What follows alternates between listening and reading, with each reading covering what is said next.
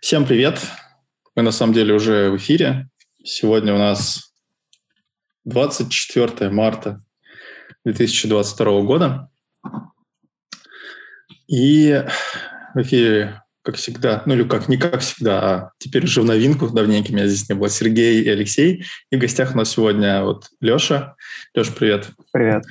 И э, потом к нам еще присоединится, да, твой коллега, я надеюсь. Никита Орлов, да. Да, Никита, если все будет хорошо, и он освободится все-таки, то он к нам присоединится. Так, э, слушай, ну мы обычно начинаем с э, того, что просим гостей самим рассказать, как же так получилось, что они э, сидят тут и что-то рассказывают. Расскажи, пожалуйста, немножко про себя. А, я студент э, кафедры алгоритмических языков в ВМК МГУ. Э, занимаюсь и интересуюсь языками. Вот. И в какой-то момент сделал доклад про Rust на спецсеминаре нашем, после чего научник предложил оформить это в виде записанного текста и опубликовать его. Вот, так появился Rasmus после чего мне Алексей Веселовский написал, что, а не хочешь ли ты прийти? Вот, я сказал, что да, конечно, вот я абсолютно не против. И вот я тут, если коротко. То есть вы поняли, да, друзья? Просто делайте, значит, на name-чип регистрируйте домен там какой-нибудь, что-нибудь Mazda, какой-нибудь язык или технология. Мы вас обязательно позовем обсудить, почему вы так думаете. Если после этого выпуска еще останется что обсуждать. Потому что сегодня мы собираемся обсудить, что все Mazda, правильно? А, ну, отчасти да. Вот. С языками программирования, по-моему, все очень плохо. Вот. Но еще хуже, на самом деле, например, с низким уровнем. Так, то есть, если с языками у меня хотя бы есть какое-то представление, в какую сторону они могут пойти, чтобы стать получше, то с низким уровнем я даже не понимаю, как быть, чтобы он стал хоть сколько-нибудь нормальным. Вот. Так ведь и с высоким уровнем все плохо, правильно? Что, ну, с вебом все в порядке у нас или что? Нет, я про... Ну, под низким уровнем я понимаю контроль компьютера. То есть вот есть... Не, я понимаю, да. Железка, ее надо контролировать. Высокий — это все, что, все, что выше. Это не, не в том смысле, mm-hmm. что вот самый высокий типа веб, когда мы настроили там виртуальную машину на виртуальной машине, и вот у нас получился высокий уровень. В, блок, в блокчейне. В блокчейне еще, да, в эфире. Я не про это. И все, эфириум. Эфир уже все тоже быть. Кажется, что для Web 3.0 его отменили же. Не слышал. Ну, я он, не... он медленный очень для Web 3.0. Я и недавно там... читал статью, точнее просматривал статью, где написали, что Web 3.0 тоже Маздай, и он на самом Конечно. деле централизированный.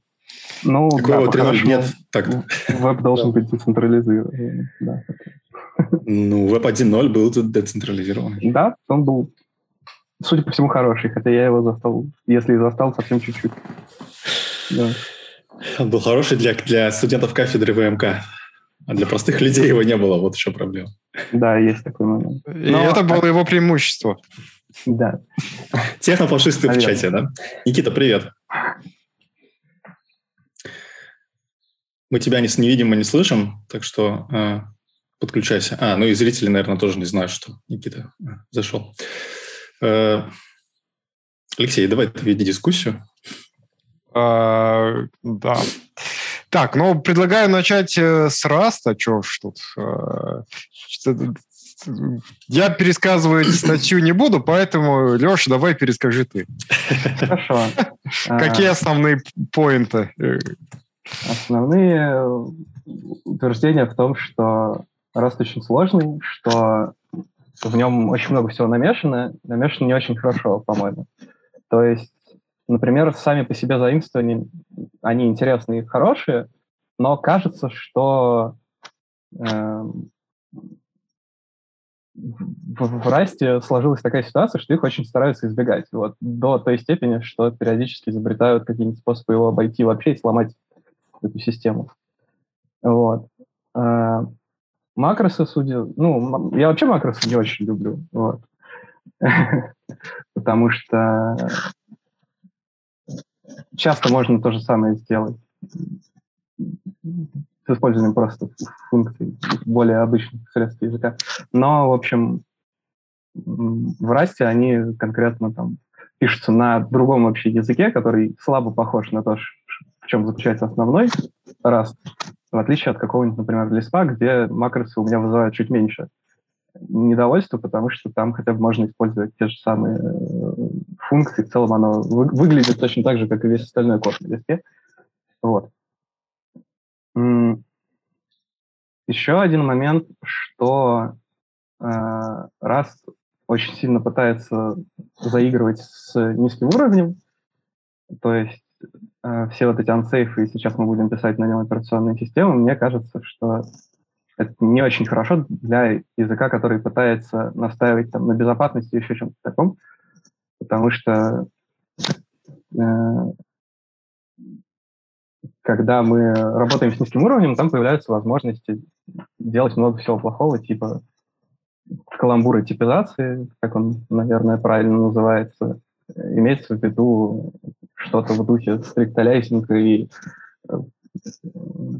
юнионов э, C и так далее. Вот, в Расте этого нет, но ну, оно доступно до некоторой степени в ансейфе. А, еще один момент, который в Расте мне не очень нравится, это то, как они там э, подходят к описанию структур данных, например. То есть всякие списки деревья, когда они делаются через бокс или еще через что-то похожее, которое предоставляется стандартной библиотекой, мне не очень кажется разумным и логичным, потому что это важная часть языка, а тут она выносится в библиотеку, кажется, можно лучше. Вот. Еще один момент, что а, насколько я вижу, раз сообщество очень поощряет очень много абстракций, то есть э, функциональное программирование, которое я люблю, я пишу на Haskell, собственно, но, опять-таки, в купе с тем, что он позиционируется как язык для низкого уровня, для того, чтобы контролировать компьютеры, это выглядит странно. Вот, и в частности, в статье есть очень часто неправильно, ну, не так, как я предполагал, понимаемый кусок. Привет, Никит. Тебя слышно. Вот, но не видно. А, так вот, а, кусок, где я привожу а, во сколько ассемблер, ассемблерных строк компилируется код на расте без оптимизации. Там важно, что оптимизации нет, потому что я хотел показать не то, что раст медленный, и у него большой код получается, а то, что э, те абстракции, которые Rust предоставляет, они очень далеки от абстракций, которые предоставляют, собственно, процессор и компьютер, и они пред... ну, вот, простой способ представить то, что делает раз, без оптимизации, собственно, э, в виде машинного кода, он... Привет. Всем привет, прошу прощения за задержку. Меня слышно? Да. Да, да. но у тебя немножко, по-моему, в перегрузе микрофон. Да, да, да чувствительность надо ему немножко. Да, Сейчас, секундочку, прошу прощения.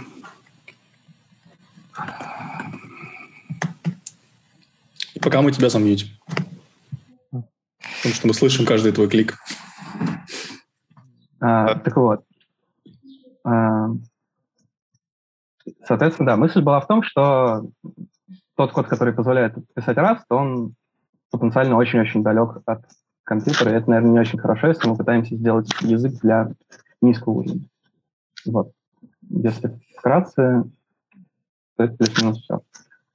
Но тут же может быть контрдовод, типа какая нам разница, какого размера код будет, если без оптимизации.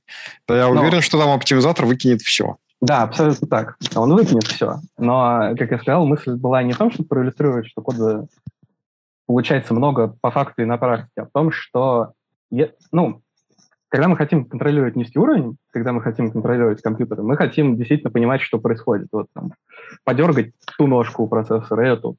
Вот, я про этот уровень контроля. Э, очень часто низкий уровень, судя по тому, что я вижу, понимают как э, скорость в первую очередь. То есть вот, что высокий уровень, он медленный, а на низком уровне мы приближаемся к компьютеру, более эффективно используем его возможности, вот, то, что я имею в виду под низким уровнем, немножко отличается. Это в первую очередь про контроль. Вот. И когда мы хотим что-то действительно контролировать, нам лучше понимать все или практически все, что происходит в ходе выполнения нашего кода. И в этом смысле а, нетривиальность абстракции раста для машин, она меня волновала в этой статье. Да, на мой взгляд, тогда тут C это тоже плохой пример, потому что он тоже ничего не позволяет контролировать. Я вообще Абсолютно. не понимаю, что там написано. Про потому C что... была написана отдельная статья совместно с Никитой, где он в основном, собственно, ее писал, потому что у него был опыт работы в Ителме, где он писал прошивки для э, отечественных автомобилей. Вот. На C и Assembly, соответственно, что его довольно... Что, что на него произвело сильное впечатление? Я так понимаю, Никит, ты можешь говорить, нет? Да, да, меня слышно? Да. Да, все хорошо. Вот, я нас... думаю, он дальше сам лучше расскажет. Ну, да, на самом деле, как бы вот Алексей, он, по немножко опоздал, он рассказывал, было обсуждение про Rust, и, соответственно, и статья про C, которую мы вместе писали. Действительно, э, вся эта история началась именно с того, что в процессе работы, так, ну, моя работа была связана с embedded, и поэтому в C, как изв... Э, в embedded C, как известно, он царствует э, и живет абсолютно, поэтому альтернатив ему практически нет. И мне пришлось познакомиться с некоторыми особенностями программирования на C, которые, ну, обычно, ну, для обычного программиста, который пишет программу прикладные, они не очень часто с ним сталкиваются. Вот. Есть такое эфемерное представление, что C – это такой кроссплатформенный ассемблер или что-то в этом духе. На самом деле это не так, даже близко не так. Вот. И Программирование на, очевидно, высокоуровневом языке C для микроконтроллеров – это процесс весьма трудоемкий, э, сопряженный с кучей проблем, трудностей, которые, возможно, можно было бы обойти, э, но по каким-то причинам этого не происходит, к сожалению. И именно это стало толчком для того, чтобы вообще как-то ну, написать статью по этому поводу и начать ну, что-то делать в этом направлении. Так, э, то есть C это плохо, а что хорошо? А, проблема даже не совсем в самом языке C, а то, как к нему относятся, как его воспринимают, как его используют. Потому что а, я просто опишу вот пример, с которым я столкнулся вот в течение работы. Для тех, кто работает в Embedded, очень хорошо известно такие, такой стандарт, называется MISRA. Вот, э, он, он повсеместно используется в, в embedded, особенно в, в автомобилестроении. Там он обязателен. Проблема состоит в том, что вот у вас есть язык C. И, как ни странно, э, хотя большинство людей представляют себе, что язык C – это простой язык, на самом деле это не так. Это очень сложный язык. Вот, его спецификация чрезвычайно большая, и помимо того, что человек должен разбираться с языком, на котором он пишет, который обладает кучей всяких интересных особенностей, особенно огромным количеством undefined behavior, он еще и должен понимать, как, если он пишет программу для, встроен, для э, ну, встроенное программное обеспечение, он еще должен очень хорошо понимать, как, например, устроен стандарт МИСРа. Э, в итоге обычно это выглядит так. Вот ты садишься, ты пишешь программу, потом, соответственно, просто не обращая внимания на МИСРу, ни на что прочее, ты пытаешься написать программу на C, ты что-то с ней делаешь, вроде бы она работает, Потом ты прогоняешь ее через анализатор, он видит, что оказывается, ты там нарушил кучу правил для мисры. Ты переделываешь всю эту программу так, чтобы на нее анализатор не ругался, а потом совершенно то, что получилось, оно уже абсолютно непонятное, потому что изначально идея программы, она ушла куда-то на второй план. Но вот когда ты занимался, собственно, преобразованиями кода, чтобы его скушал анализатор, вот, э, то на самом деле, как мне кажется, изначальная идея и самого этого стандарта Миссера, и языка как, как такового теряется. Потому что э, то, что как бы мы с Алексеем исповедуем, то, что язык – это прежде всего инструмент программиста в том плане, какой код он пишет. То есть главный э, итог, на самом деле, работы программиста – это исходный код, а уже все остальное во вторую очередь, то есть эффективность и прочее. Если есть исходный код, с которым можно работать, который можно анализировать, о котором можно рассуждать, то это хорошо. Но когда мы говорим о языке C, об использовании кучи, скажем так, совершенно э, каких-то вещей, которые э, компиляторно зависимы, зависит от реализации, и еще вдобавок поверх кучу стандартов накидываем вроде МИСРы, которые нам пытаются как-то объяснить, как мы правильно работаем, это не укладывается в голове человека. Поэтому я просто обнаружил для себя, что я просто не могу нормально писать на этом, потому что в голове у меня это просто все не сидит. Вот, ну, есть мысль в том, что э, все это наслоение всего этого, всех этих стандартов, э, в плане стандартов статического анализа, по сути. Э, очень сильно затуманивает понимание программы, и становится не очень понятно, о чем она вообще изначально задумывалась, то есть в чем там мысль. Вот. Но я тут сделал еще два замечания. Помимо того, что стандарт C очень большой, он еще и очень запутанный, написанный не очень хорошим языком. Вот. Это первое. А второе, э, слово про Rust. У Rust, в отличие от C, даже стандарта нет. Вот. Э, у Rust есть просто документация, которая описывает а, по идее, описывает то, как работает компилятор Rust, вот, а компилятор Rust является, собственно, спецификацией Rust, что, ну, очень плохо. Но документация как код, это, кажется, туда, куда мы стремимся все, нет? Нет документации именно языка, потому что спецификация языка как таковая – это, ну, как мне кажется, это тот документ, который должен быть в голове у человека код-компилятор в голове человека – это не то, что там может находиться. Вот. Особенно код с кучей оптимизации и прочего. Поэтому воспринимать язык через его реализацию – это… Ты так можешь делать, в общем-то. Но проблема состоит в том, что это, во-первых, а, неэффективно, во-вторых, б, а кто-нибудь еще так может, вот помимо тебя, потому что язык, ну, используется в том числе, да, для того, чтобы... Вот ты написал программу, ее будет смотреть какой-то другой человек и будет критиковать, он будет что-то о ней говорить. Вот. Если у вас основной инструмент написания текстов – это гигантский компилятор, ну, то есть его описание, мне кажется, это ну, неэффективно как минимум. То есть это плохой инструмент для написания текстов. Но э, рассуждение похоже на рассуждение математика, на самом деле. Есть а, такое дело, да. Ну, в идеале, в идеале, да. То есть, грубо говоря, текст программы – это, как ни странно, тоже математический объект. О нем можно делать утверждения, mm-hmm. что-то можно о нем говорить и, соответственно, его как-то критиковать. А, ну, то есть я, например, я не требую, чтобы к программам относились как к математике, вот прям совсем вот это вот, но то, в каком направлении в основном сейчас движется программирование, мне кажется немножко странным, потому что люди, у них как-то переключается фокус. Фокус того, что вот есть программа, текст, да, и мне кажется, это основное, потому что когда мы хотим о чем-то рассуждать, вот у нас есть текст программы, он переключается на такие вопросы, как, например, эффективность, да, как, например, как вот итоговая программа, которая у нас должна получиться. И... Про, про эффективность скажу. Есть ощущение, что во многом переключиться с корректности понимания программы на ее эффективность проще, потому что и приятнее, потому что эффективность можно относительно легко измерить в чиселках. Вот ты запускаешь программу, она сколько-то работает, у тебя получилась чиселка, как в кликерах. Вот. Дальше твоя задача это чиселка, ну, в отличие от кликеров, где надо его увеличить, тут надо его уменьшить. Но, в общем, есть чувство, что это очень, это очень приятная цель, и она слишком легко достигается по сравнению с пониманием программы.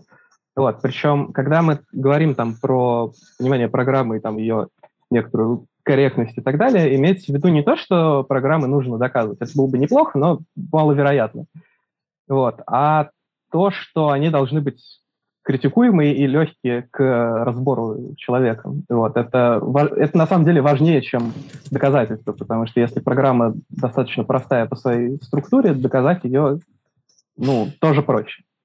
Вот. У меня возникает ощущение, что ты любишь Java. Я? Нет, Java мы не любим. А почему? Как раз простой язык. Haskell проще, я пишу на нем. Haskell мне нравится. А еще проще. А Haskell без оптимизации жить может? А, думаю, нет, но при чем тут оптимизация, если есть язык нормальный? Вот, оптимизация вообще не важна тогда.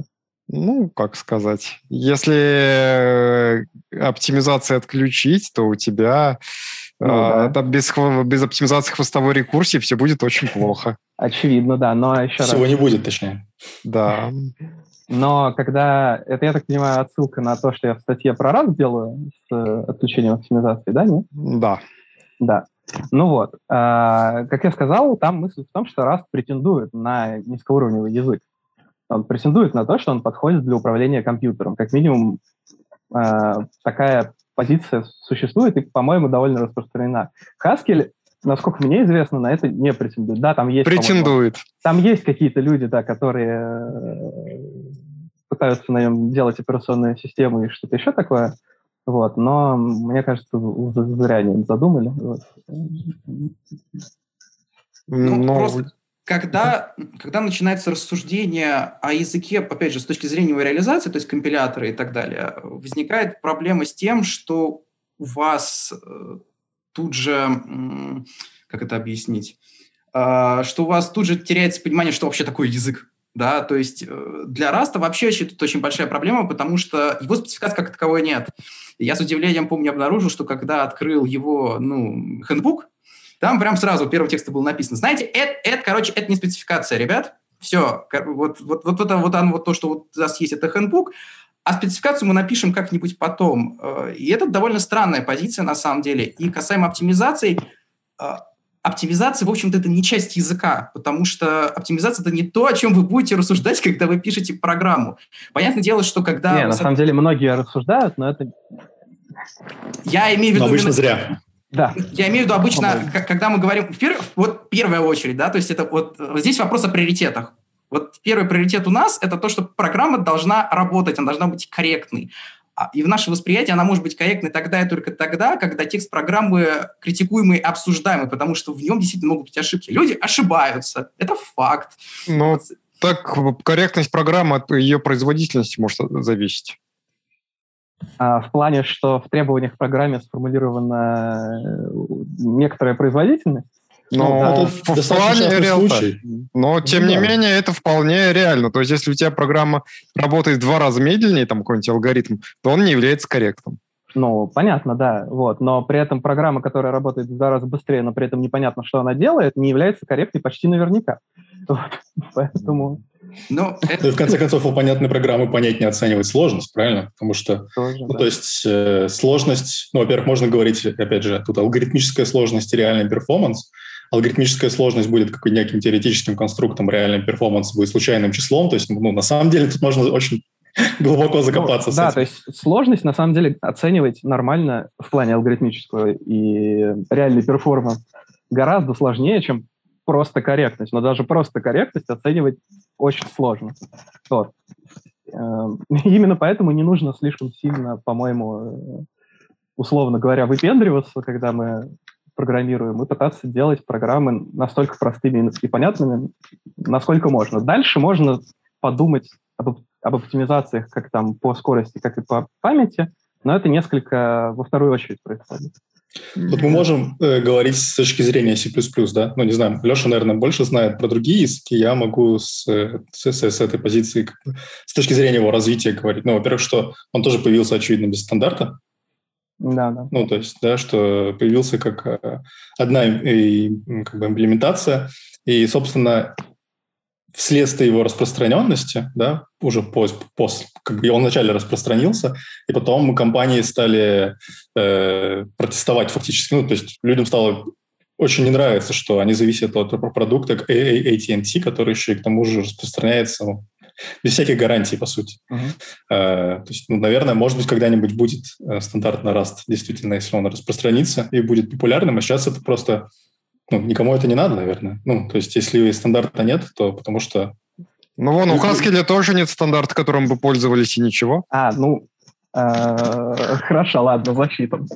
Ну, и про оптимизацию... есть стандарты, давайте так и вот. А есть Haskell 98, если я не путаю? 98 и 10 год. Вот. Но все равно на нем никто не пишет, никому он не нужен. Потому что все используют глазговский компилятор с миллионом да, расширений. Кучей, да. кучей расширений, да. Но я же не сказал, что мне нравится, что в Haskell используют кучу расширений. Я сказал, что мне нравится Haskell. Вот Haskell, как он написан в стандарте, мне симпатичен. Вот. Э, то, что Скажем так, я, когда только начинал работать, меня на работе довольно сильно удивило, я так скажу, количество экстеншенов, которые в начале каждого файла указываются. Кроме того, многие из них имеют свойство ломать некоторые свойства языка, например, э, последовать... Эм, например, в Haskell, вообще говоря, неважно, в каком порядке объявляются uh функции объекты его, а, а некоторые расширения это ломают, и нужно объявлять э, в духе C и C++, то есть должно быть а, перед использованием объявлено уже все, что используется. Там вот. какое-то понятие forward declaration вводится, что ли, ничего? Или там прям вообще жестко? А, а, прям вообще жестко, да. Вот. Жесть какая. Да, не, не представляю, как это, с этим можно жить в Хаске, да, откровенно. Ну, и... Не, ну в смысле, сейчас, forward declaration, это в смысле, что можно описать у объекта его там тип. Mm, ну, ну, ну, ну, ну, ну типа, да. Какой тип? А, это, это можно, да. Не настолько жестко. А, окей. Э, продолжая, значит, про, так, про, про стандарты, про, про оптимизации. Э, ну вот, C++ декларирует э, а как одно из один из идеалов, из идеалов, да, к которому он хочет стремиться исследовать, это ты не платишь за то, чего ты не используешь, да.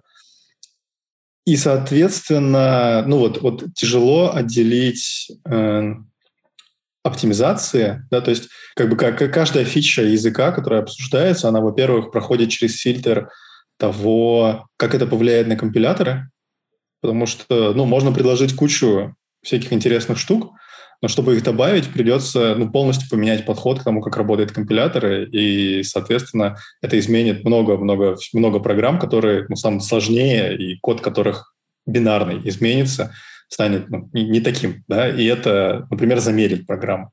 Ну, это вот я к тому, к, к, к тезису о том, что язык не равно оптимизации. С одной стороны, я согласен, но с другой стороны, я просто хочу сказать, что если язык изначально декларирует такую цель, э, то это не является частью языка, но фичи языка и стандарты языка проходят через такой фильтр, который, значит, разработчики компиляторов фактически в голове, э, да, то есть если вы сможете доказать разработчику компилятора, что можно так сделать э, на его компиляторе, то вы сможете добавить фичу.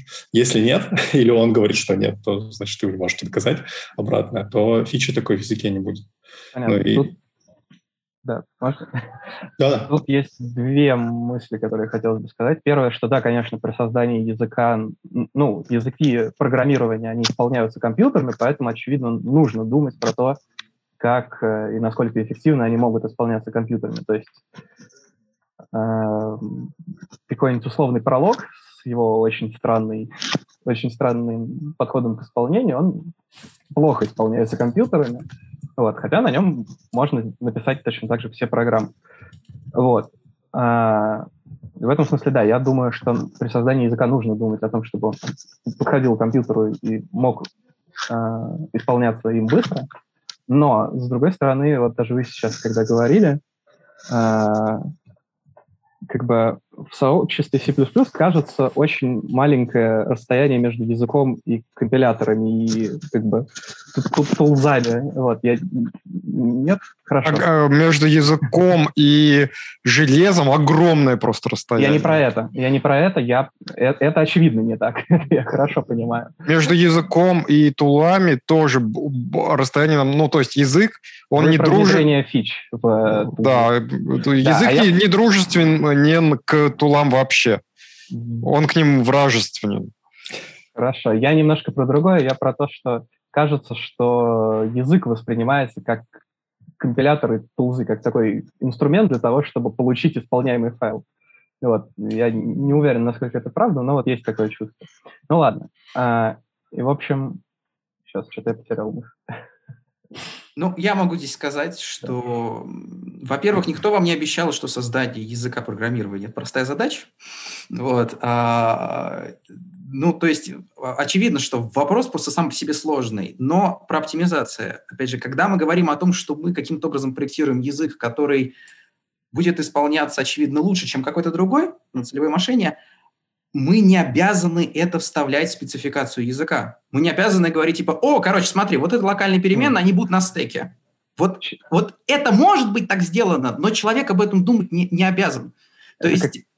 спецификация не замыкается на этом, да, то есть... Все так, все так. Я, я говорю только про фильтр, что есть ага. некий, то есть э, есть э, как бы, ну, то есть вот мы можем говорить о том, что есть язык, э, есть какой-то исполняемый код или там интерпретатор, неважно, и в целом мы можем, конечно, выкинуть само, саму как бы идею о том, как оно переходит сюда, и написать, э, я не знаю, можно написать вообще ну, какой-то транслятор, я не знаю, что, что-то сделать, чтобы получать из исходного кода, да, чтобы он выполнялся каким-то образом на реальном железе.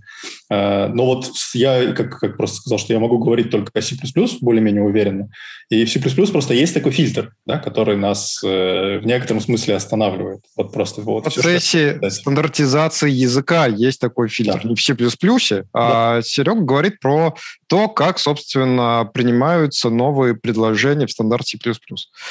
Ну, вот. То есть это так работает комитет. И я подозреваю, что любой комитет любого языка будет работать примерно таким же образом. Ну, ну и не обязательно языка программирования, вообще любой системы. Когда к тебе приходит менеджер и говорит, а вот такую фичу давай имплементируй, ты говоришь, а мы это, ну, не можем, извиняйте. Вот. Нет, ну, стандарт. Да, ну, это понятно. Я немножко не про это. Я про то, что когда предлагается какая-то фича, она реализуется в языке. Не обязательно все то, что относится к этой фиче, должно входить в спецификацию. Вы не должны описывать все то, что с ней связано с спецификацией языка со всех сторон. Вы не должны рассказывать, например, ну, опять же, про локальные перемены. Вы не обязаны рассказывать, как их будет реализовывать конкретный компилятор. Или, например, как он будет там работать конкретно с динамической памятью. Вот. Вы можете об этом думать, и вы можете предлагать такие абстракции, но в этом и плюс абстракции, что они позволяют об этом не думать в какой-то момент. В какой-то момент, да, вы будете об этом думать, но если вы, ну, как бы, как сказать, я рассуждаю со, со своей позиции. Если обычный программист смотрит спецификацию, и он видит там то, как а, предполагается, будет предполагаться оптимизироваться его программа, он просто окажется под лавиной вот этих тонкостей и сути не увидит. Он не сможет использовать эту спецификацию по назначению. Это все так, но в том-то и дело, что это не указывается в спецификации. Ну, нет, То есть на, это, самом деле, на самом деле во многом указывается. Остается меня, за кадром. Ну, меня ладно. очень рассмешило, когда я читал стандарт э, схемы, ну, не стандарт, а как он там называется? Отчет. Language report, да. Да-да-да, отчет о языке. Вот, и там в каждом отчете о языке говорится, схем должны быть э, хвост, оптимизации хвостовой рекурсии. Вот. Я до сих пор не понимаю, какое это отношение имеет к языку, но ладно, хорошо. Вот. Вы еще стандарты Форта не видели? Там совсем все страшно. Я думаю, тут видел Алексей, точно. Ну, там, да, то есть как бы, но это, это не про язык, в общем-то. Тут самый главный вопрос не в том, что типа мы, то есть Требование даже не такое, чтобы оно было идеально математическим. Просто есть очевидный вопрос. Вот эти спецификации языков, которые по 500, 1000, 2000 страниц, они вообще читаемые? Вот. Ну, потому что, когда... Вот я просто работал в Embedded, да, архитектура, вот архитектура какого-нибудь там э, компьютерной архитектуры, ее описание занимает тысячи страниц. Описание языка спецификации занимает тысячи страниц, да, и я прекрасно понимаю, что если я пропущу хотя бы одну страницу из этого, я могу допустить реальную ошибку. Такие случаи бывали. Спецификации пишутся так, что они, ну, скажем так, я знаю, как э, устроены спецификации сами по себе, и зачастую я постоянно сталкиваюсь с тем, что мелким шрифтом где-нибудь написано что-то чрезвычайно важное. Поэтому э, когда мне говорят, что используй стандарт языка C как некий справочник, да, отчасти это так, но с другой стороны, если ты не прочитал стандарт языка C, я не считаю, что ты можешь на нем писать так, чтобы понимать, что там э, действительно происходит. Ну, это ага. вообще отличная история, потому что тебе явно мало, мало там стандарта, правильно? Ну, то есть даже да. если тебе мало стандарта, тебе мало мисры, тебе нужно еще понимать, под какую архитектуру ты да, пишешь. Да, То есть... Ну, да, значит, стандарт языка, во-первых, документация на компилятор, э, спецификация, соответственно, ну, архитектуры, да, и помимо там еще какие-то еще вещи, там документы, да, мисра еще, потому что она отдельно вообще стоит. Поэтому, когда ты начинаешь писать код, ты о мисре не думаешь вообще. Ну, не... а, мне, а мне кажется, это неправильный подход. Ты должен э, в первую очередь знать мир, мисру, а уже потом все остальное. Но надо сразу писать. То есть э, это обычно плохой вариант, что ты вначале пишешь как-то, а потом пытаешься пролезть да. через статические чекеры. Но это речь вообще о том, неправильно. Что обычно работает именно неправильно. Да, вот. именно. Я это и критикую, потому что я пытался писать нормально, я не могу, правда, простите, я не могу писать хорошо до сис, мисры и под все это. В мою голову тысячи страниц этого текста не умещаются. Я даже прочитать полностью не могу. Я не знаю, кто может. Нет, ну кто-то может, очевидно, да, но не я. Ну, обычно, кроме того, что э, ну, просто Мисру у нас из моего опыта обычно перерабатывает какой-то фреймворк, который тебя бьет по рукам. То есть, естественно, ну, никто не заставляет людей писать на, ну, по крайней мере, так Так в этом и проблема, что когда ты пишешь код, а потом ты его загоняешь вот в эту программу, которая тебе проверяет на мисру, то что не, ты не, делаешь? не, не, в программу, а в смысле, что ты пишешь не на А. C, а на некотором фреймворке, который, ну, DSL, ты пишешь фактически на DSL. Ну, если, если, ну, из моего опыта, это самый, я только такой, такие варианты видел, они обычно работали. То есть ты пишешь на каком-то фреймворке, который тебя бьет по рукам, если ты нарушаешь э, мисру. Э, да, но там, по сути говоря, процесс тот же самый. Ты все равно не можешь держать это в голове, поэтому ты придумал код, ты начинаешь его писать, а оказывается совершенно другое. И ты уже начинаешь бороться с этим фреймворком, заставить его делать то, что ты хочешь, вот прямо сейчас. Вот. Это- Программирование и так сложно, не надо его усложнять еще. А, а где тут есть пространство для улучшений? Ну, то есть, э, не знаю, может быть, э, вы знаете какой-нибудь язык, где, например, все хорошо, Ассемблер. один какой-нибудь. А, ассемблер — это не язык, это фигня. Ну, ну, в Да, смысле... это- это о, правильно. Ассемблер современных компьютеров, он неадекватный. Это, Ну, не, вот. это, это не меня вещь. Но, опять же, мне, например, мне, лично мне, мне нравится то, какой подход избирает Николас Вирт. Я понимаю, конечно, что там его там модулы, Аберон и так далее, это немножко странные языки, да, по текущим меркам, на них могут посмотреть немножко... Я могу прокомментировать, потому что я разрабатывал ком- компилятор этого самого Аберона. О, отлично, да, хорошо. Получалось эффективно? А, ну, я принимал участие в основном именно в... То есть я переводил с виртовского на человеческий, чтобы уже люди- можно было писать компилятор. Короче, в языке у него, как бы так сказать, undefined behavior не перечислены, но они там есть. Например. Да, я видел там эти странные вещи, но, опять же, у него эти... Они, он просто не говорит, что будет. Да, Да-да-да, а, как, там например, про инты и чары там. Да, что что будет при выходе за границу массива? А там не написано. Да, То есть это по факту un- undefined, undefined behavior Но все-таки в я могу, квадрате. я могу здесь сказать, здесь есть такой момент, что э, undefined behavior, ну, в случае Вирта, как бы, он действительно, у него, когда читаешь спецификацию Аберона, она чрезмерно лаконичная. Ч- Да, она чрезмерно лаконичная и маленькая, вот.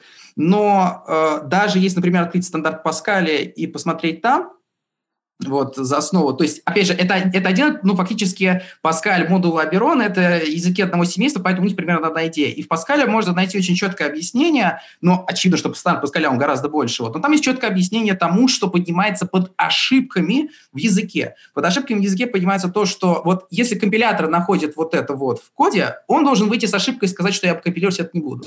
Если программа находит это в коде, да, выход за границу массива, она тоже завершает исполнение, и все. Если и первое, и второе не исполняется, тогда в документации компилятора должно быть указано, что я такие ошибки, ошибки не ловлю. Очевидно, это совсем не похоже на undefined behavior. Поэтому который не обязан специфицировать. да, то есть вообще. undefined, undefined behavior это вот компилятор просто его игнорирует. Такого в тексте вот в тексте на языке C А, в стандарте C, или, по крайней мере, в C++, есть явное упоминание, что э, diagnostic not required для Да. таких- такого типа ошибок. Ну, как бы это, по-моему, оно и есть, нет? Ну, нет, еще раз, смотрите, в Паскале вот просто Аперон действительно, там описание очень маленькое, поэтому непонятно, что имел Вирт в виду. Но в Паскале видно, например, что Мы Вирт сейчас про какой Паскаль говорим? стандартный. Стандартный ИСОшный. Да, э, да. 71 85 1990. По-моему, да. Ну, я не помню сейчас эти цифры. Да, но это, мне кажется, к Вирту уже имеет очень опосредованное отношение, откровенно говоря. Но, опять же, да, когда он делал, опять же, Паскаль репорт и прочее, э, и по его же словам э, можно понять, что он выход за границу массива точно не воспринимал как undefined behavior в сишном, в сишном понимании. Он, в принципе, к себе относится очень негативно. Ну, Вот. к, C я понимаю, почему он негативно, негативно относится. Так, я открыл стандарт, здесь 100 страниц. Не, не сказать, что он прям совсем уж компактный для 90-го Он- он- года. Он не очень маленький, да. Да, ну, то есть он по размеру сопоставим, на самом деле, с стандартом C 89. Ну да, тут надо Все еще кое-что отметить, что сейчас Паскаль и Си, в общем, примерно про одно и то же, в смысле, что Фри Паскаль и Си, а у них, в общем, фундаментальные проблемы одни и те же, а есть некоторые разницы там в мелочах, в общем. Ну, не, у них там есть э, не- не- некоторые там существенные различия в плане там условно э, препроцессора и в Ну да, да. плане И в плане чего? Ну и в плане строгости типизации, вот, потому что у все Да, э, да. э, ста- слабая статическая типизация. Но Вот. я говорю про именно там Free Pascal и вот А, не, ну, который ф- ф- Фри, Паскаль, у его си, его си нельзя сравнивать, это C++. Это Да, C++ хорошо, или. C-Sharp, или, ну, чё, кор- короче, вот, вот такая фиговина, то есть там шаблоны есть, э, значит, э, ну, там есть все, то есть ООП полноразмерное Да. абсолютно и так далее. То есть там как бы, ну, это огромный язык, к то- к тому же не описанный никак. Э, Вот, это так что, ну, о- о- это прикольный инструмент, но как бы надо понимать, что вот реализация есть спецификация. Да-да. Так, давайте все-таки ближе к конструктивным каким-то, что-то все, все-таки как жить-то? Вот есть Да. embedded. Да. Ну, то есть А- я не, не то, что сейчас, я понимаю, что, ну, допустим, ну, Rust must die, C must die. Ну, как бы примем это за аксиомы. То есть я согласен, что э, сейчас все либо сложно, либо искусственно, либо, либо просто плохо. Э, ну, вот как, как, как, как быть? Чисто А, перед- а- а Аберон, к сожалению, тоже Маздай, поэтому тоже не вариант. Э, По некоторым причинам. Ну да, кстати, мы могли бы обсудить Аберон, потому что мне нравятся определенно некоторые идеи, которые он предлагает в качестве для имбезита в том числе. Вот. Э, Просто здесь есть такой нюанс, что вот опять же, я это заметил, когда присылали комментарии к статьям, особенно к Симазда, и говорили, вот, вы хотите, чтобы там Си умер и так далее. Вот, вот он Си умрет. Проблема в том, что я, например, ну, я думаю, что Алексей тоже, мы не верим, что Си умрет. Проблема, Ну да. Проблема, прежде всего, в заблуждениях относительно языка C, почему эта статья писалась, что не надо думать о нем вот так, и что проблема существует. Поэтому проблему нужно решать. И первое, одно из основных направлений, которое мы предлагаем, что отношение к самому языку, в принципе, должно измениться. Что э, вот язык C, который вот обычно воспринимается сейчас, что это некий такой инструмент создания эффективных таких программ, что это даже просто платформе на ассемблере или что-то в этом духе, это ну, неправда. Вот. Это, это опасное заблуждение. Ну, наверное, да. Но, я думаю, народ его так э, воспринимает просто на контрасте. Когда ты из какого-нибудь, простите господи, Haskell или из какой-нибудь Java внезапно получаешь... С- Да, или JS, внезапно получаешь в свои руки возможность э, байтики перекладывать с одного адреса в другой конкретно, ты думаешь, ну все, но это точно ниже некуда. Я сейчас тут, наверное, и до уровня регистров см- смогу опуститься. Ну, не сможешь, конечно, но... э, И перекладывать ощущение- байтики тоже там есть проблемы некоторые. Вы понимаете, да, во-первых, там байтики, вот если в Haskell будут байтики, он станет от, от этого низкоуровневым языком? Ну, наверное, нет. Ключевое слово байт, оно не обязательно говорит о том, что язык низкоуровневый. Я понимаю, откуда эти заблуждения о C возникли. Они возникли в том числе из самого Денниса Ричи. Ну, вот потому что сам Деннис Ричи регулярно напоминает о том, что есть некий spirit of C, дух C, который нужно сохранять. Вот. И на самом деле... Напоминал только, он умер. ну да, то есть проблема в том, что у Си настолько странная история развития, что в какой-то момент он, например, говорит, вот смотрите, у нас есть тип integer, он 16 бит. А потом в какой-то момент выходит стандарт C89, и говорит, нет, знаете, нет, ребят, это, это- короче, вот этого всего не было. И очевидно, что весь тот код, который был написан за 20 лет существования C до принятия первого стандарта, это очень большой срок, он вдруг почему-то неожиданно оказался не кодом на C. Но мир этого не заметил, и в этом самая большая проблема. То есть C мало того, что он сложный язык, у него еще настолько запутанная история и настолько запутанное отношение к нему даже со стороны его создателя, что это создает огромное количество неадекватного отношения к процессу программирования на нем. Например, э, Рич в, одной из своих, э, в одном из своих заявлений сказал что-то в духе, если вы хорошо понимаете, как работают компьютеры, то вы поймете, как работает C там типа мгновенно. Ну, да, да, да. Но Вот. Это неправда. Это просто неправда. Но современные архитектуры таковы, что если ты хорошо их поймешь, то, скорее всего, ты сойдешь с ума. Вот. Да, Да, Все так. да. Вот. Да, да, Давайте попробуем найти в, в этом во всем какой-то позитивный выход. Куда двигаться-то? Но в плане embedded, кажется, проще использовать ассемблер даже. Чем... Да, в, те, в тех местах, опять же, не все, конечно, писать на ассемблере, но в тех местах, где он очевидно должен быть. Ну, вот, в самых низкоуровневых, где именно да. нужен, собственно, контроль за машиной. Потому что, например, если вы откроете там исходники ядра Linux и почитаете, вот есть такое волшебное, замечательное слово C, volatile. Я не знаю, зачем его ставили в язык, потому что если вы откроете предокументацию в ядре Linux по поводу volatile, там разработчики просто говорят, если вам кажется, что вы хотите использовать volatile в коде, вы не правы. Вот, вы не хотите этого делать. Вот, вы, скорее, вы, скорее всего, делаете, ну, вы не понимаете, что вы делаете. Поэтому даже э, в ядре Linux везде, где можно, используются вставки на языке ассемблера, а не там какие-то конструкции на языке C, которые вроде как должны себя вести как что-то низкоуровневое. Например, арифметика указателя. Арифметика указателя вообще не низкоуровневая. Она даже там, там низким уровнем не пахнет. Она просто сломана. Вот.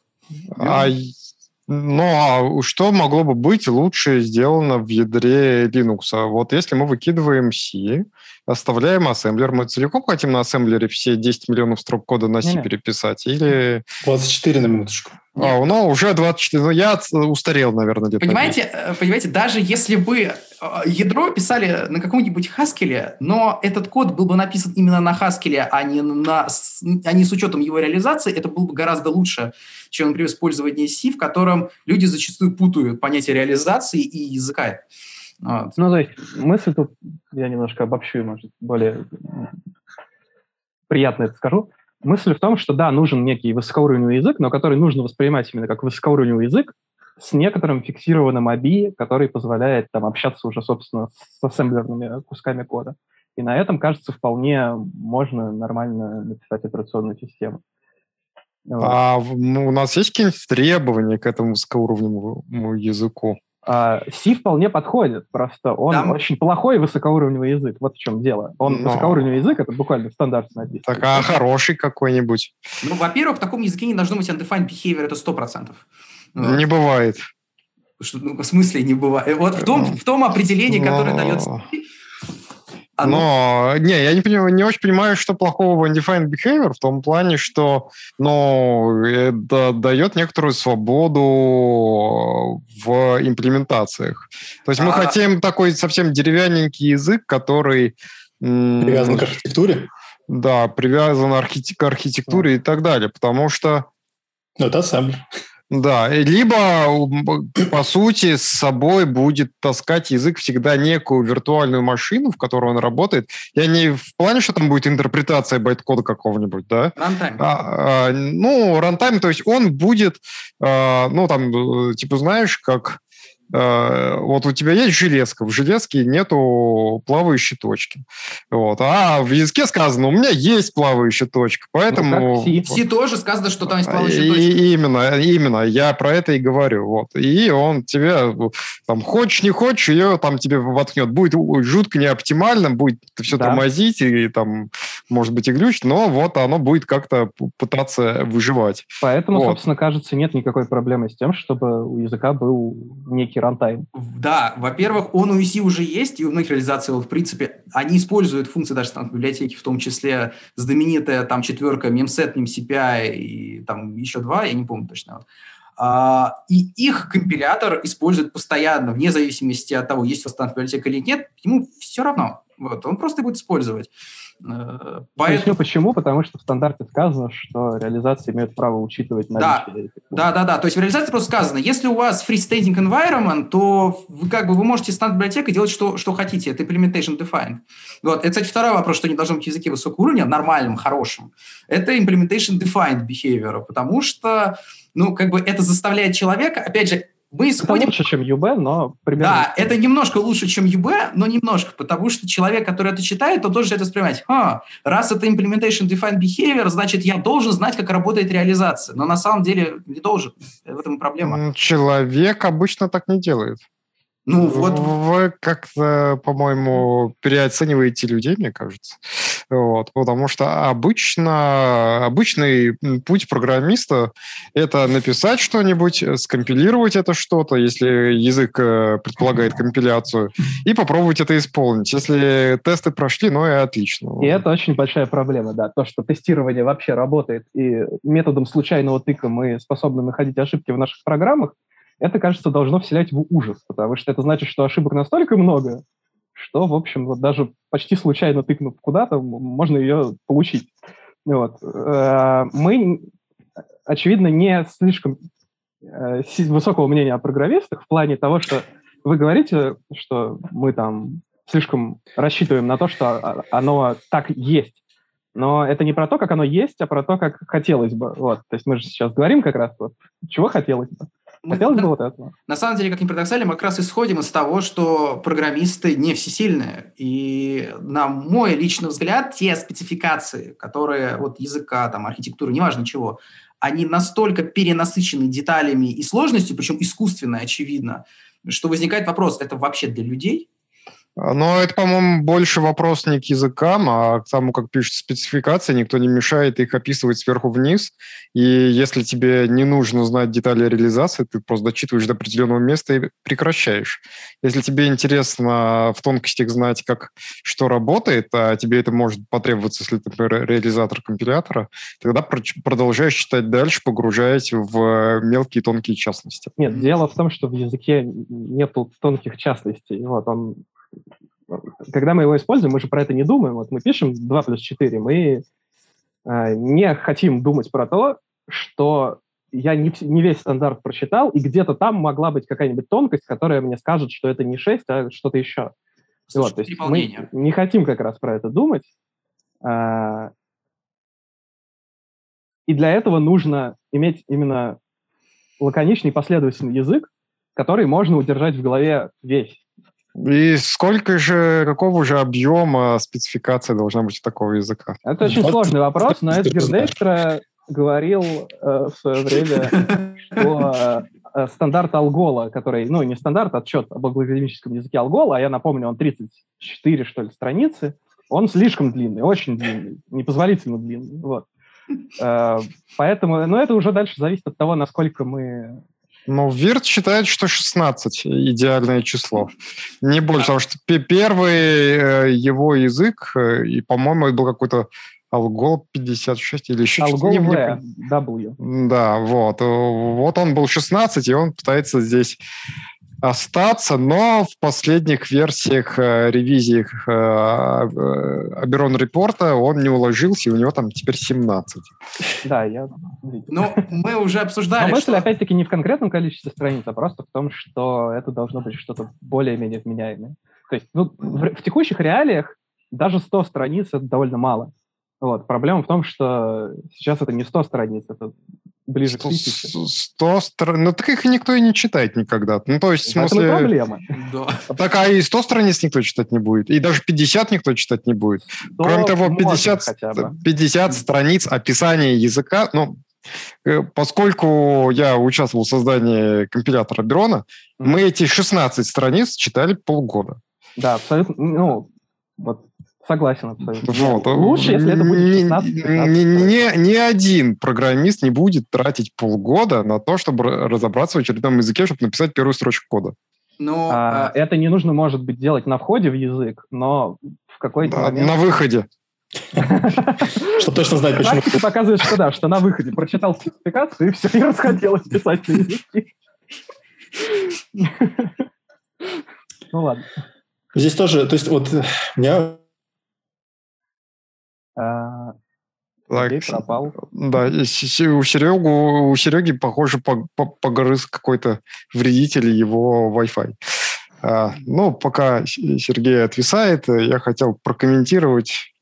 Ну, во-первых, тут э, в чатике нас возвращают к Rust Mazday, вот, и говорят, что э, там спросили, э, почему в, в статье сказано, что в Расте встроен сборщик мусора. Ну, я там уже ответил, что там есть подсчет ссылок. На что мне ответили, э, Роман Проскуряков ответил, что в самом языке нету динамического а, подсчета ссылок. Язык не диктует, что оно обязано быть, но так как язык Rust определяется его реализацией, а именно его компилятором, то там есть garbage коллектор, он встроен в эту среду. Ну, в смысле, ну, это что, в, стандар... Э, в стандартную библиотеку встроен, не в ну язык. Ну, да. Ну, так это же разные вещи. Ты можешь без стандартной это библиотеки на Rust писать. Ну, про, ну, правда, раз... правда, можно, можно. Можно, можно, да. Но раз так как он определен, э, все-таки всегда это включает. Ну, вот. И это первый вопрос, ну, так сказать, формальный. А если более практично говорить, то из того, что я видел, э, ну, сборщики мусора там используются довольно часто. Вот. Судя по всему, это распространенная практика. А э, я, по-моему, нигде в статье не писал, что именно в расте, как в языке, диктуется там использование сборщика мусора. То есть это... Тут сборщик мусора встроен не до такой же степени, как в каком-нибудь Go, но он есть, и он очень часто возникает в итоговой программе. То есть вы используете какие-то зависимости, они используют еще какие-то зависимости, и где-то там почти наверняка будет сборщик мусора. Вот в чем Ну, что там где-то будет референс каунтинг использоваться, да? Да. Ну, окей. А, еще хотел заметить, что я вот читал эту статью Rust Mazda, и мне в определенный момент стало за C++ обидно, потому что почти, ну, очень много из того, что сказано про Rust, применимо и к C++. Да, C++ э, мне тоже не очень нравится. А, хотя, когда он пытается быть действительно высокоуровневым языком, он лучше. Вот. И это как раз то, что его хорошо отличает от C, как ни странно, что C++ меньше пытается в низкий уровень. А, вот. Но вообще C++, по-моему, очень плохой язык, в том числе из-за его философии эволюции. То есть вот то, что язык настраивается, добавляются бесконечно новые и новые фичи, Кажется, это напоминает какие-то не очень успешные истории языков программирования, которые давным-давно были уничтожены под собственной сложностью. Вот. А, а кто из них был уничтожен под собственной сложностью именно в процессе эволюции? PL первый. А он не в процессе эволюции, он сразу сложный получился. А, ну... У них сразу получилось. Вот, они, с, они, с, они с первого выстрела. Вот. Ну, не, я действительно сейчас пытаюсь вспомнить, какой бы язык эволюционировал и потом бы под собственной сложностью бы сложился, и не могу такого вспомнить. Ну, на самом деле сложных языков было всегда много, но, э, опять же, э, если вспоминать, например, тот же Algol 68, который появился, ну, то он, у него история похожа с PL1, что он... Он сразу был сложный. И... Ну, это же Algol, это продолжение Algol. Ну, C тоже продолжение Algol, если так. Причем Algol 68-го. Да. Вот. Так что тут как бы... Но но, вот. опять же, здесь есть такой нюанс, что, опять же, когда мы говорим, ну, просто немножко возвращаясь к Rust у, я просто хотел сказать, когда мы говорим о Rust е и вообще других языках, вопрос спецификации, именно как раз-таки важно, чтобы спецификация была, чтобы они, может, было что-то сказать, потому что вопросы в стиле, а есть ли сборщик мусора в языке или нет, можно решить только если спецификация. У Rust а нет спецификации, ну, поэтому добро пожаловать в прекрасный вечный мир. Ну, она есть в виде компилятора. Вот. Да, да, а как бы, а там понять, что относится к компилятору, что относится к реализации, это уже вопрос очень больших холиваров. А, поэтому вот в этом как раз-таки самая главная проблема, что обсуждать-то нечего. это невозможно. Ну вот э, Роман в комментах нам говорит, что если твой проект, ну, в смысле, библиотека No STD, то у тебя в твоих зависимостях никаким образом STD не сможет просочиться. Понял, то окей, есть... без проблем. Много проектов, э, которые написаны снова STD? Не, ну, если ты не хочешь, то как бы... Ну, ну еще зависит от же, требований. Вопрос же не в том, есть ли возможность писать без garbage коллектора. Вопрос в том, что он там есть, и он часто возникает в программах. Вот, то есть мое, мое утверждение про это было, а не про то, что раз диктует обязательное постоянное использование garbage коллектора. Ну, это, кстати, некоторая проблема, мне кажется, такого более общего плана, в том плане, что а, да, вот Роман нам обещает ответную статью. Отлично. А, значит, подкаст прошел не зря. Вот. А, Спасибо. Да. Мне кажется, что Э, было бы здорово, если бы в языке каком-нибудь можно было бы явным образом действительно это контролировать. Ну, то есть, условно, я пишу там, не знаю, там на C или на еще чем-нибудь. Э, хорошо, у меня сборщика мусора, скорее всего, не будет, хотя тоже не факт. Да. То есть это, это, это любая библиотека может внутри себя использовать какой-нибудь сборщик мусора, у тебя их может быть несколько. Но все-таки в самом описании языка про сборщики мусора не говорит. Ну, там говорится, как его, ну, в смысле, что, что написать сборщик мусора на C вообще делать нечего. Ну, вот. А, и иногда ты хочешь, чтобы у тебя, там, условно, твоя программа э, обладала некоторыми свойствами, например, чтобы она не использовала кучу совсем. Угу. Вот. И проконтролировать да. нормальным образом все это невозможно. Только прочитав исходники всего. Да. да. Вот. И кажется, это какое-то такое интересное, может быть, направление в дальнейшем развитии там, языков и инструментария, чтобы можно было отслеживать э, и задавать какие-то свойства программы, по крайней мере, там, запрещать некоторые фичи, в том числе в библиотеках, которых ты, от которых ты зависишь. Да, в принципе, согласен, но тут есть для меня, вот я задам вопрос, а это обязан быть один и тот же язык? Ну, то есть я не очень понимаю, почему, э, почему это должен оставаться один и тот же язык в контроле. Не обязательно. Вы говорите именно про контроль свойств в плане, что вот есть программа на языке, сам mm-hmm. язык там понятный и все такое, но мы просто гарантируем, это может быть, что не возникает каких-то свойств. Э, это может быть э, на разном уровнях сделано. То есть это может быть на уровне языка, например, какого-нибудь прости господи, какая-нибудь ада позволяет контролировать фичи языка. Э, то есть ты можешь сказать, что вот в этом проекте нельзя исключения, нельзя кучу и нельзя там чего-нибудь еще. Ну вот это мне как раз не очень нравится. Это очень напоминает хаскельные, хаскельное расширение. То есть... А здесь наоборот, сужение. То есть здесь умолчанию... наоборот, но а в... та же самая, не очевидно, почему это должен быть один и тот же язык. В, в, в Embedded это очень сильно востребовано. А, ну да, я понимаю, что в Embedded не очень хочется иметь ну, кучу... Ну, тогда и сделайте язык без этого. В чем проблема? Ну, Потому да, что мы... зачем делать большой язык, а потом выстригать из него что-то, чтобы получить что-то, что ты будешь использовать? А, потому что иначе у тебя получится прямое произведение всех свойств, у тебя получится, там, не знаю, там, в 10 шестой языков. И, ну, нет, опять-таки, не уверен, потому что, как вы сами сказали, оно немножко зависит от цели что мы хотим. В Embedded важны одни свойства, где-то еще другие. А Embedded очень сильно разный, и очень разные требования да, и у регуляторов, и, и так далее. Поэтому, если ты будешь делать по, по языку... Ну, ну, то есть, по сути, эти переключалки тебе как раз позволяют сделать язык. Просто ты, ты не, не пишешь заново спецификацию и так далее, ты все выключил, включил, у тебя получился какой-то язык меньшего но, размера, такой, какой ты хочешь. Но для этого нужно знать эти выключалки, и это ну, спецификацию. Ну, вот. Так что, в принципе, ну, ситуация с 10 в 6 языков и 10 в 6 опций не-не-не, опций-то меньше будет, потому что прямое произведение а, получается окей. из опций. Ну, так что да. нет, тут Но, как тут бы тогда, в обратную сторону лучше. Тут тогда другой вопрос. А сколько должно быть выключалок? И какие должны быть выключалки?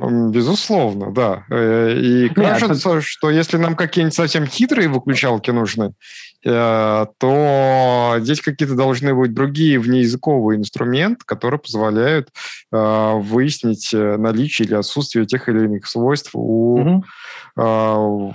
получившегося приложения, скажем так. Вот они на самом деле существуют, которые там вплоть до бинарей могут анализировать. Вот, но но... Вроде тема может быть интересная. Нет, да, это в целом интересно. Я даже слышал от кого-то предложение э, вот в ответ на статью про C, как его спасти, что, собственно, надо ввести э, различные опции э, компиляторов в стандарт. Вот. Но